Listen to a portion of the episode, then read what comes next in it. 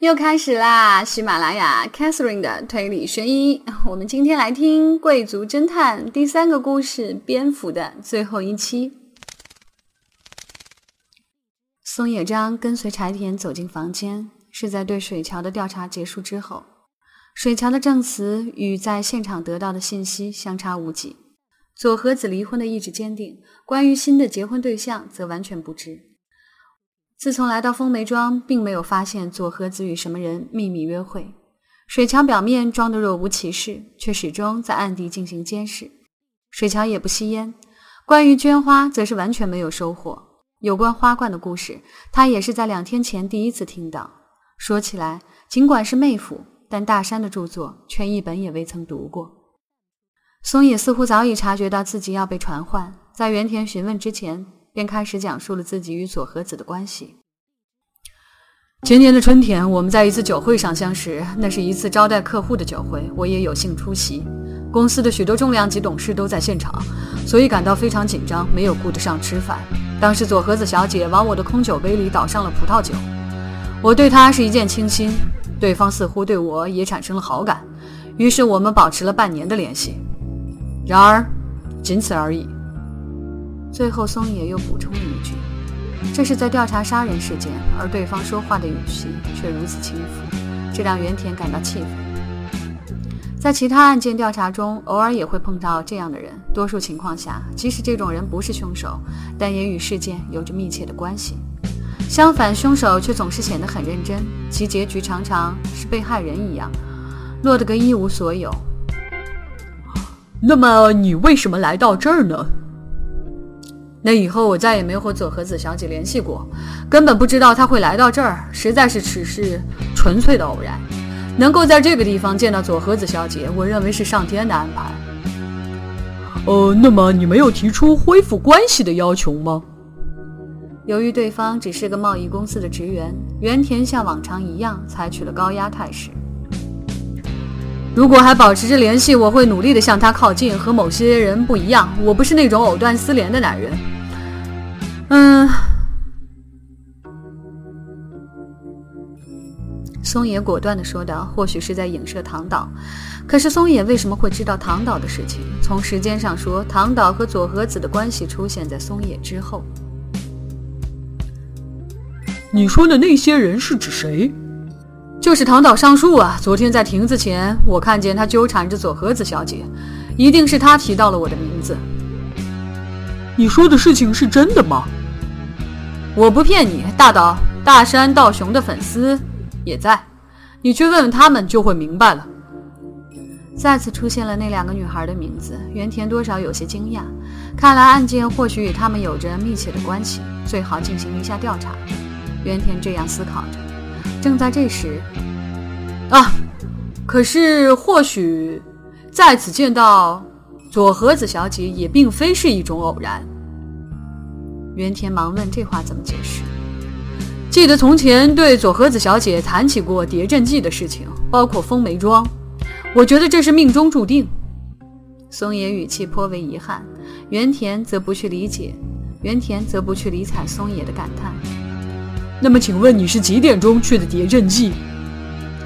我是十二点钟去的。我非常喜欢仪式开始前的气氛，希望能拍摄好的照片。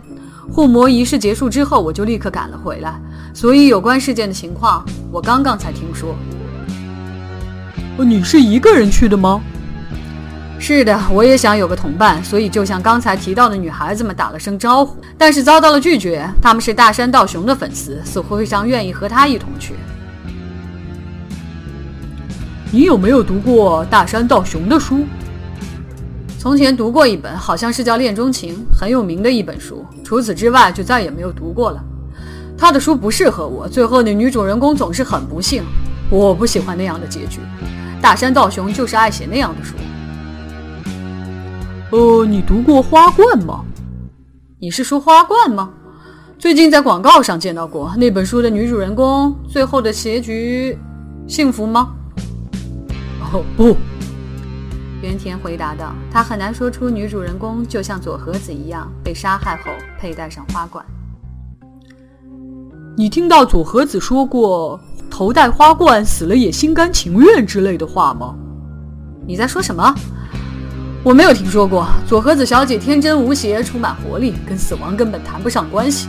这件事情和刚才那本书有关系吗？这个你读了之后就会明白的。原田对松野态度冷淡，以表达对他的轻视。顺便说一句，松野只吸了三口原田递过去的香烟，便将其丢弃在了烟灰缸里，这让原田感到不悦。在绢花方面取得进展，是在对身为粉丝的女大学生进行询问之后。最初只是对大山以及松野的证词进行核实，但看了绢花之后，安永惠美却表示曾经见过这些花。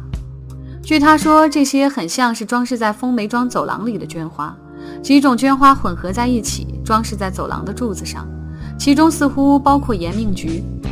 原田赶忙叫来饭店职员以及生产绢花的厂家。确认之后，凶手的确是从悬挂在一层走廊柱子上的十五个花瓶当中分别抽走了一支延命菊，就是说，凶手在这儿制作了花冠。这样一来，凶手是风梅庄客人的可能性骤然上升。这儿的安保比起普通旅馆要严格很多，很难想象外人能够轻易地进入到饭店。而且这种随便什么任何地方都能够找到的东西，没有必要冒着风险再次偷窃。更何况外人甚至无法知道风梅庄内装饰着延命菊。我认为完全可以确定嫌疑人的范围。天真的柴田显得有些兴奋。然而，确定这些人为嫌疑犯，除了需要十分谨慎之外，还存在着许多问题。其中重要的问题就是，除了松野之外，其他四个人不在案发现场的证明均能够成立。请注意，被害人被杀害的时间是在十二点半至一点半之间。大山夫妇十二点四十分到一点二十分之间在此用餐，和那些女大学生在一起。从丰梅庄到案发现场开车单程需要三十分钟，因此这对夫妇不在案发现场的证据非常充分。此外，唐岛和佐和子的丈夫互相强调对方案发时间不在现场。佐和子的丈夫去卫生间的时间仅为三分钟，然而从那儿到达案发现场往返需要十分钟，因此他们不在案发现场的证据也是成立的。那么问题不是更简单了吗？凶手就是松野。如果是那样的话，就不必我们劳力费心了。对于柴田如此轻率的发言，原田显得愁眉苦恼。如果我是凶手，我不会和大家住在一起。有理由认为这个案子不是一时的冲动所致，而是有着某种程度的预谋。佐和子的丈夫水桥曾经证实，被害者在到达丰梅庄之后，并没有与任何人的秘密约会，因此松野与被害人的关系并没有在这儿突然恶化。假设松野怀有杀意，然而如果是这样，他为什么要住宿风梅庄呢？活动现场并非在风梅庄，而是叠震洞。如果我是松野，我会混在游客当中，住在山脚下一个不为所知的小旅馆里。啊，原来如此，的确是这样。那么凶手究竟是谁呢？如果知道，我们就不用这么辛苦了。我们的工作就是要找出凶手，你明白吗，柴田？自己也要多动些脑筋。看着满不在乎的柴田，原田的眼前一片黑暗。这个案件非常棘手，照理应当配上一位更加出色的助手。原田不由得发起牢骚。柴田抬着头，呆呆地望着天花板，不久便张口说道。可是唐导说等待了三分钟，那只是他的说法，实际上或许是十分钟呢，甚至更长。你有时也很聪明嘛，就是说在水桥去卫生间的时间，唐导趁机作案。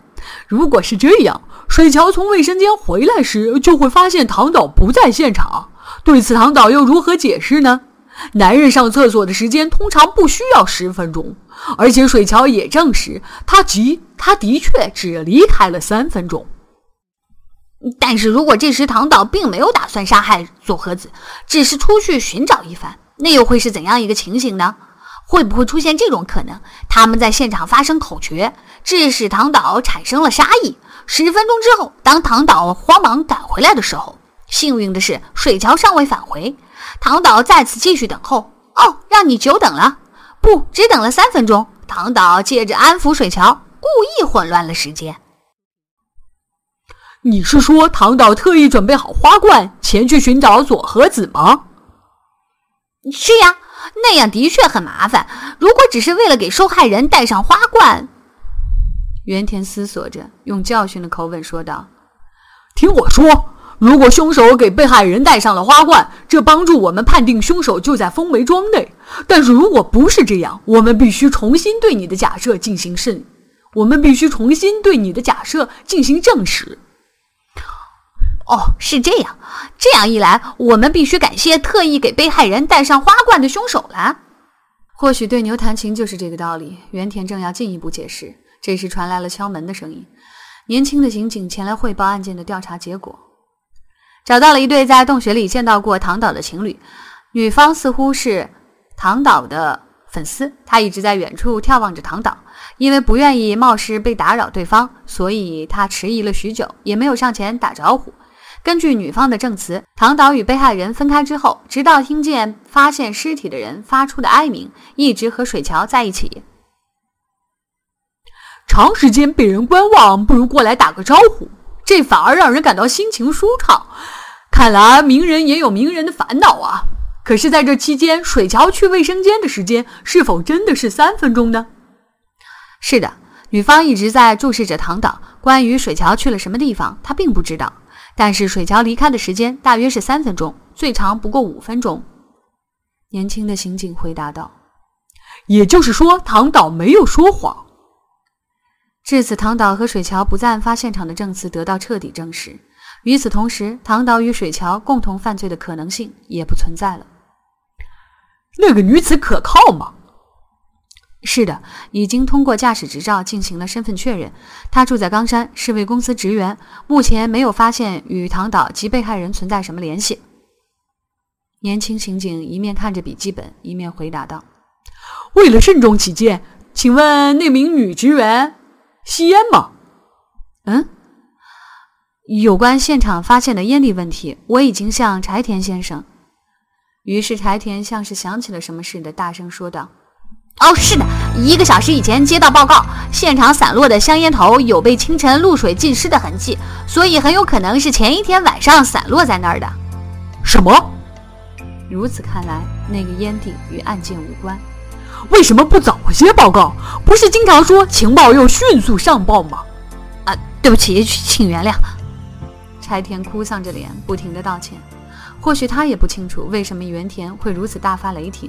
旁边的警官看到原田的气势汹汹的样子，慌忙地离开了房间。至此，烟蒂的线索被彻底放弃了。原本对此并没有寄予太多希望，因此也并未感到失望。只是如果早些得到信息，便不会特意去请松野抽烟了。正在这时，突然听到门外有人敲门。原田按耐住怒火，打开房门，只见一对男女走了进来。男子看上去三十岁左右，高高的个子，嘴上留着胡须。白白的面孔显得神清气爽，文雅的风度也表现得恰如其分。与此相对，女子看上去二十多岁，长着一张人见人爱的脸庞。然而，他们并非情侣。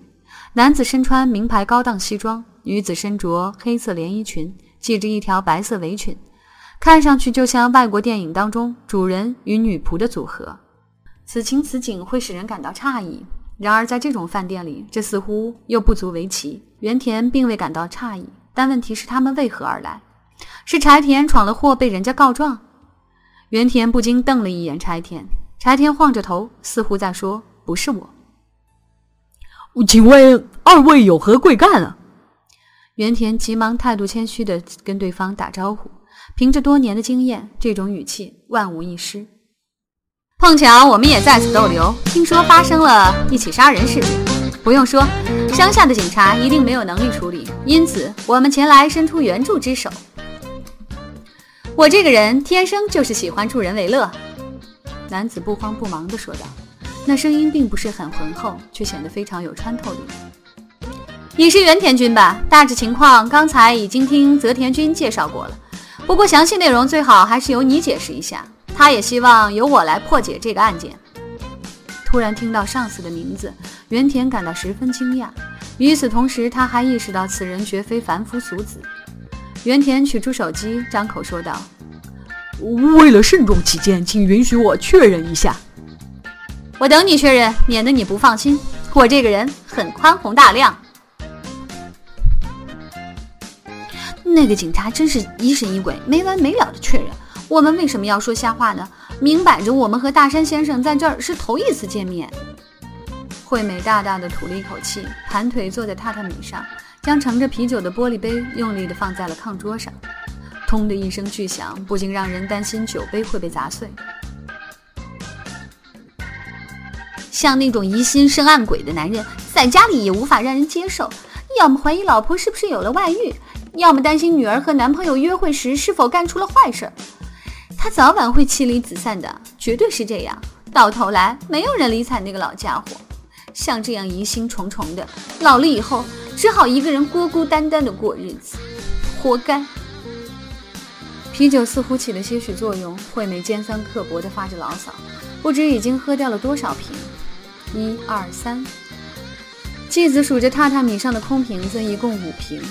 无疑，继子自己帮助惠美解决了近一半，但仍赶不上惠美的酒量。尽管只是一面之交，但毕竟认识的人被杀害了，况且凶手或许仍旧停留在风梅庄，这让人感到极大的不安。更要命的是，这样一来，使人感觉到前天发生在前温泉的事件不是心理作用，而是确有其事。似乎今天还是会喝醉。其结果非但不能得到安慰，反而会跟着醉得一塌糊涂。初衷并非如此，为什么会有这样的结果？继子心情忧郁地望着啤酒杯，真让人生气。花冠的事情是我说出来的，然而那个警察反倒恩将仇报，问个没完。你怎么会注意到这里的装饰着的延命菊呢？我对花卉造型非常挑剔，因此发觉形状和昨天有些不一样。按照警察的说法，似乎是凶手接触过的，因此他们开始对住在凤梅庄的大山先生等人产生怀疑。可是我想，说不定是佐和子小姐自己干的呢。惠美的话使继子感到惊讶，继子不曾想象被害人头顶的花冠竟是佐和子亲手制作的。但是小和子小姐为什么要那样做呢？难道说是因为读了花冠吗？他不是曾经说过，头戴着花冠被心爱的人杀死也心甘情愿吗？而且他的性格多少有些古怪，一般人是不会偷了花去做花环的。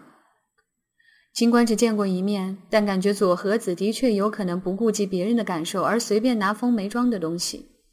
但是说到杀人，这可不是一般人能够做出的事情。可是，如果真的是为了死而制作花冠，我宁愿选择鲜花，而不是用绢花。我宁愿多转几间花店。平时可以吃人工的蟹肉棒，但是在即将离开地球的最后一天，必须吃真正的蟹肉。那当然了，如果我知道马上就要去死，是不会用仿造品欺骗自己的。我在即将离开这个地球的最后一天，一定要吃熊猫火锅。正当惠美舔着嘴唇说的眉飞色舞时，传来了敲门的声音。同时，一个女人的声音开口问道：“对不起，可以打扰吗？”最初还以为是女招待前来收拾饭桌，进来之后才发现，那是一位只有在欧美电影中才会出现的身穿女仆服装的年轻女子。她以娴熟的动作坐在了继子的旁边。“你们是四旗继子小姐和安永惠美小姐吧？”我叫田中，非常抱歉，我接受某人的命令，向你们询问有关此次事件的情况，请就你们二位了解的有关内容向我说明一下。嗯，毫无疑问，我已经得到了原田警部补的许可。嗯，什么？是受了那个家伙的指使吗？惠美涨红着脸，眼睛盯着田中。啊，不对，只是得到他的许可。我和他们没有任何关系。因此，你们没有必要顾忌。无论说什么坏话，也不会传到原田先生的耳朵里。田中笑着，脸上溢出微笑。我们说了，你能明白吗？惠美大声笑着，往杯子里注入第六杯啤酒。可以，我们可以合作。只是我们不会说瞎话，所以请你不要重复的问起来个没完。接下来，继子和惠美逐一回答了他的问题。由于酒精的作用，使得警惕性有所下降，然而，更重要的是，对方与警察完全不同，而是和自己一样的女人。多数情况下，这个女人与警察提出的问题并无两样，只是有关跟踪狂事件，对方更加详细的了解了情况。刚才那个人是什么人？田中离去大约两个小时，惠美清醒了过来，问继子：“好像是女仆，头上还戴着卡秋莎发圈。”这个我知道。我的问题是，为什么一个女仆要来向我们打听有关案件的调查？女仆的提问非常细致，从继子和惠美到达风梅庄到现在，所有细节均被一网打尽。记得看过一部长达两个小时电视剧，描写的是一位在茶馆打工的女孩的故事。那位女主人平时也是仆人打扮吗？继子摇了摇头，穿仆人服装只是在做女仆的时候。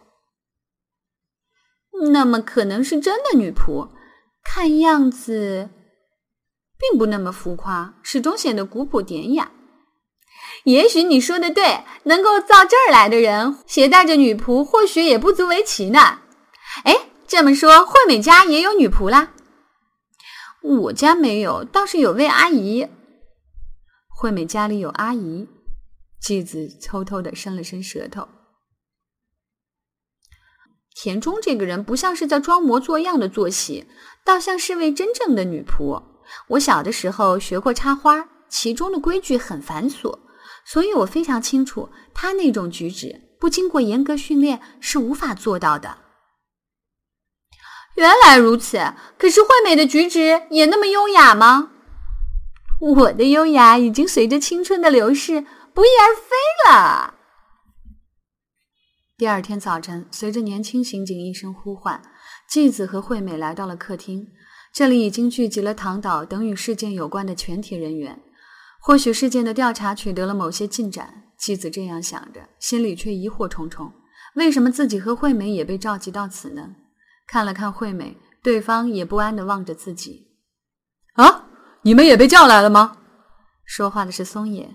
松野与唐岛等人拉开距离，一个人坐在另一边。对面桌子旁坐着被害人的丈夫水桥和姐姐真之子，看上去难以靠近。无奈，两个人只好与松野保持着一定的距离，也坐了下来。然而，松野却迅速地向纪子和惠美靠近，并张口说道：“据说即将宣布凶手的名字。”全体人员均被召集在一起，就像是电视剧里的场面。现实当中也有这种事情吗？松野则歪着头表示不解：“有史以来第一次被卷入事件当中，你们俩是否早已经历过？”胡说！我们怎么会经历这种事情？妻子突然想到，松野也被召集到此，说明他在某种程度上也与事件有牵连。而且，如果真的当场宣布凶手的话，或许就是他。妻子恨不得离松野远一些。这时，里面的隔扇被轻轻打开，田中带着一副冷酷的面孔走了出来。跟在后面的是昨晚的女仆和一位身穿西装、嘴上留着胡须的男子。啊继子看了一眼惠美，惠美的脸色突然变得十分苍白。你怎么了？松野觉得很奇怪。各位，此次发生的不幸事件让大家感到失望。今天把大家召集到这儿，不为别的事情，只是想向大家宣布杀害水桥佐和子小姐的凶手。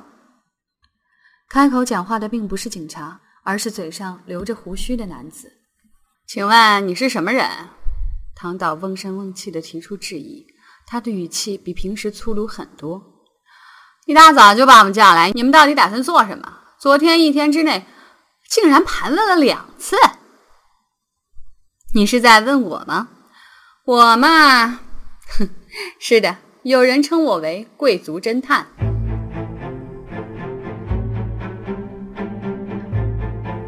贵族侦探。你是不是在开玩笑？简直不像话！唐导看了一眼原田，然而原田却绷起面孔，没有任何反应。真拿他没办法，那么就请赶快说出凶手是谁吧，别这样磨磨蹭蹭的，让我们心里不得安宁。那么好吧，下面就请这位女仆人田中向大家阐明真相。不是由你来解释吗？始终保持沉默的原田惊讶地问道。他似乎也并不十分清楚这位贵族侦探的安排。是啊，你不是侦探吗？唐导也跟着插话。然而侦探毫不介意，相反显得有些惊讶。我为什么要去做推理之类的麻烦事儿？那些杂事儿可以让仆人去做。我认为，对于下榻风梅庄的客人来说，这些应当是常识。可是现在这儿却显得和一般的旅店没有什么区别，实在令人感到遗憾。现在像是在观看一场滑稽戏表演，而不是在调查杀人事件。继子一时间感到难以置信。那么，继续往下进行，田中。是的。随着一个清脆的声音，女仆站了起来。下面代替侦探大人，由我来进行案件的推理。我是侍女田中，作为仆人，或许有些放肆，还望大家多多包涵。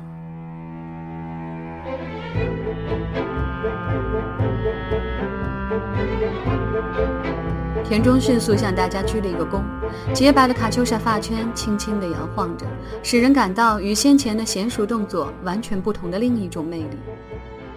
说到此次案件，实际上极为简单，根本无需侦探大人亲自出马，或许仆人也能处理得很好。用不着絮絮叨叨的，赶快说出凶手是谁。感到厌烦的唐导开始喝起了倒彩。明白了，那么我宣布凶手的姓名：杀害水桥佐和子的凶手是那边就坐的大山道雄先生。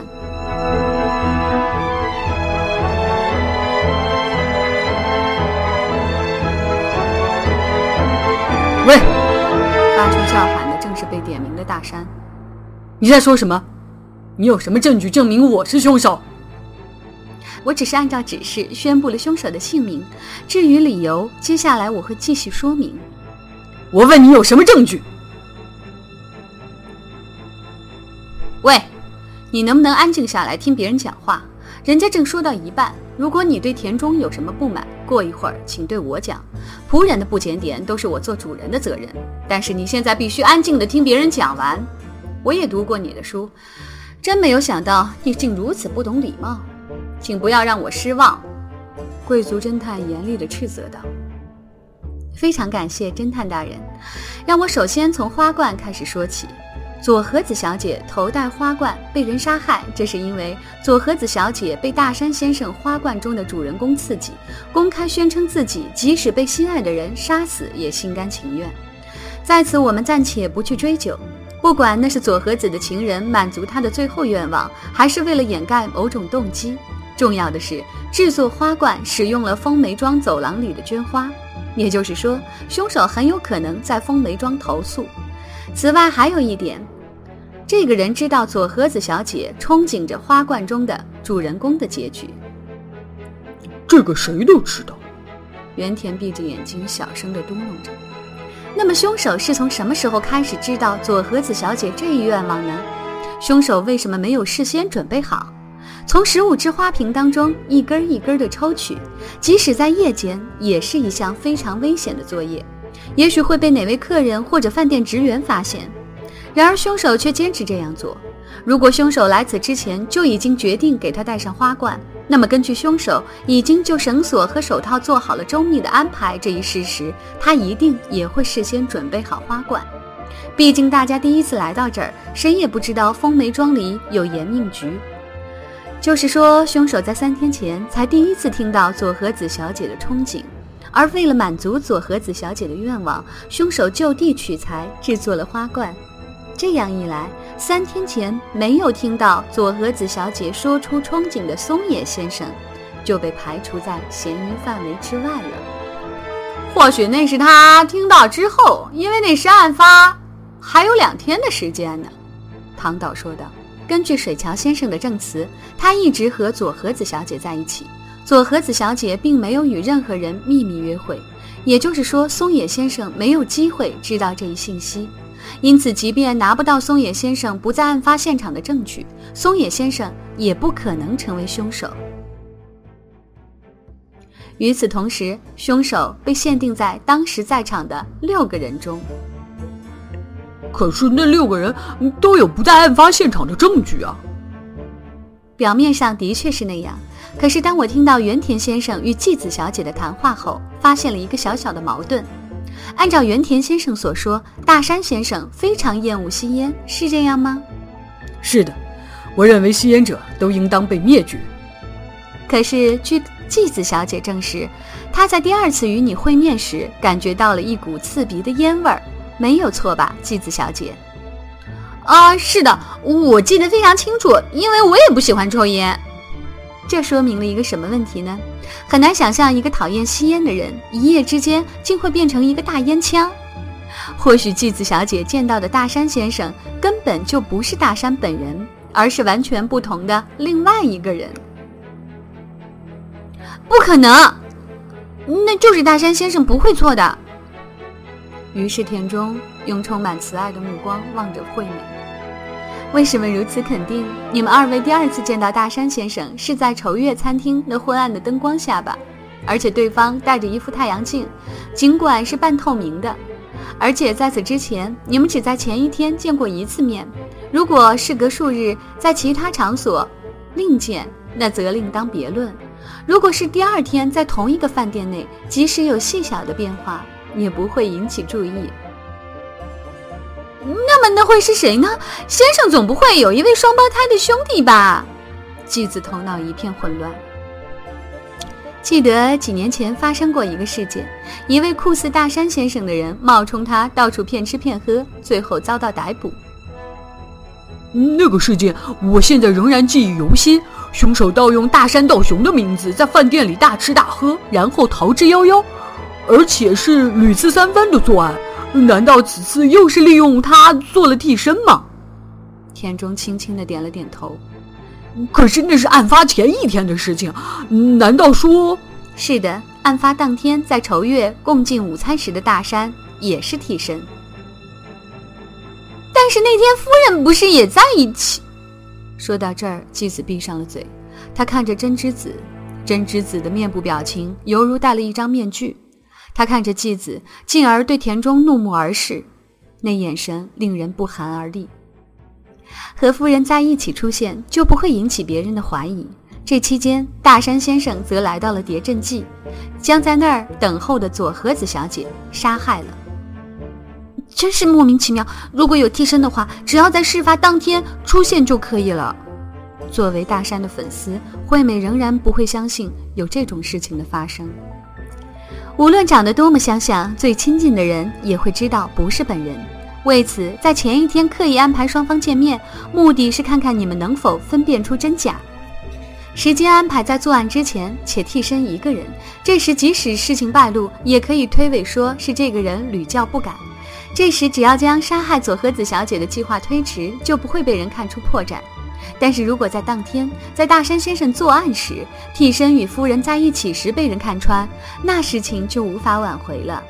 因此，真之子夫人不可能不知道那是一位冒名顶替的替身。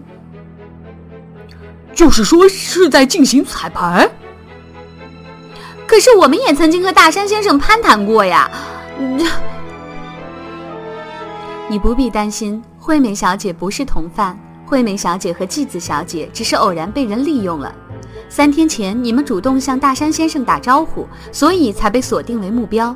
或许他们当初曾打算挑选仇月的餐厅伙计，或者是饭店的女招待，但是由于惠美小姐和纪子小姐的出现，对方改变了主意。这是因为与那些由于职业关系接触人多、善于记住生人面孔的餐厅伙计或者饭店的女招待相比。普通的旅行者更加容易受骗上当。只是惠美小姐和纪子小姐也有可能去谍镇记，为了防止他们的行动，需要再做一番努力。这就是发生在头一天晚上的跟踪狂事件。由于这一事件，纪子小姐完全丧失去参加谍镇记的心情。这么说，那也是大山先生？准确的说，应当是真之子夫人。男人进入女士更衣室会引起麻烦。而女人进去就不会有人感到奇怪。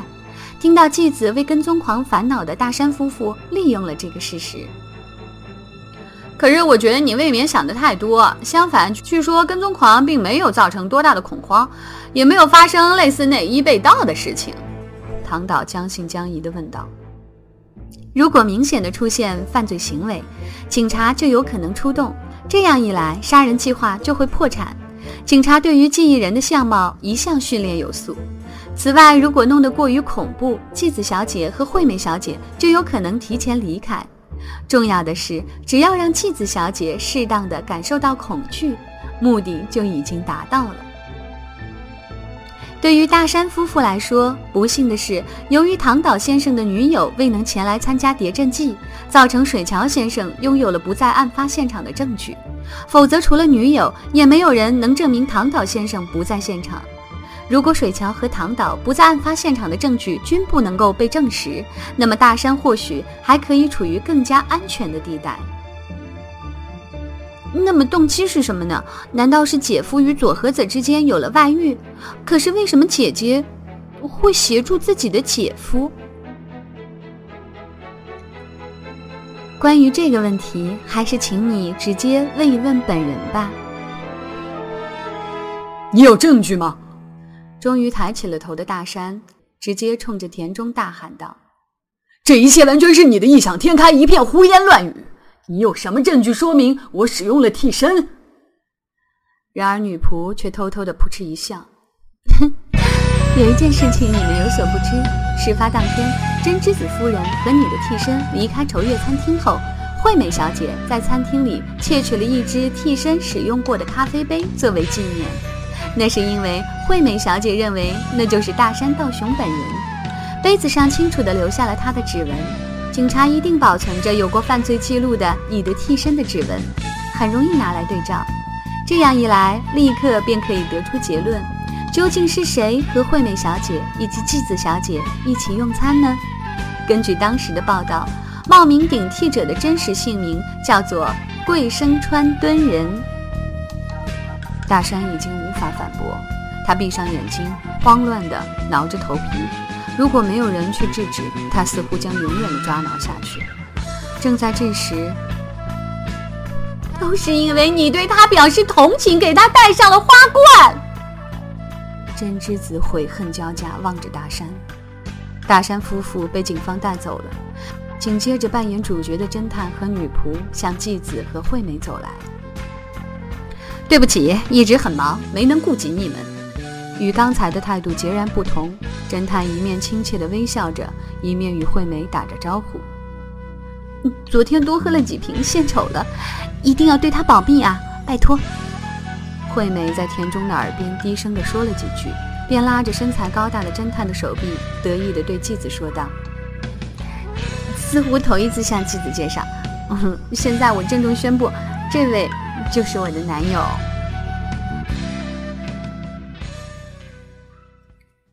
我想细心的听众应该能够听得出来，在这位男朋友刚出场时，Catherine 的配音也是使用了之前两则故事《贵族侦探》里所用的音色。希望我的细心安排之处，你有听出些许端倪呢？这个故事，Catherine 觉得在轨迹的设置上还是挺满意的。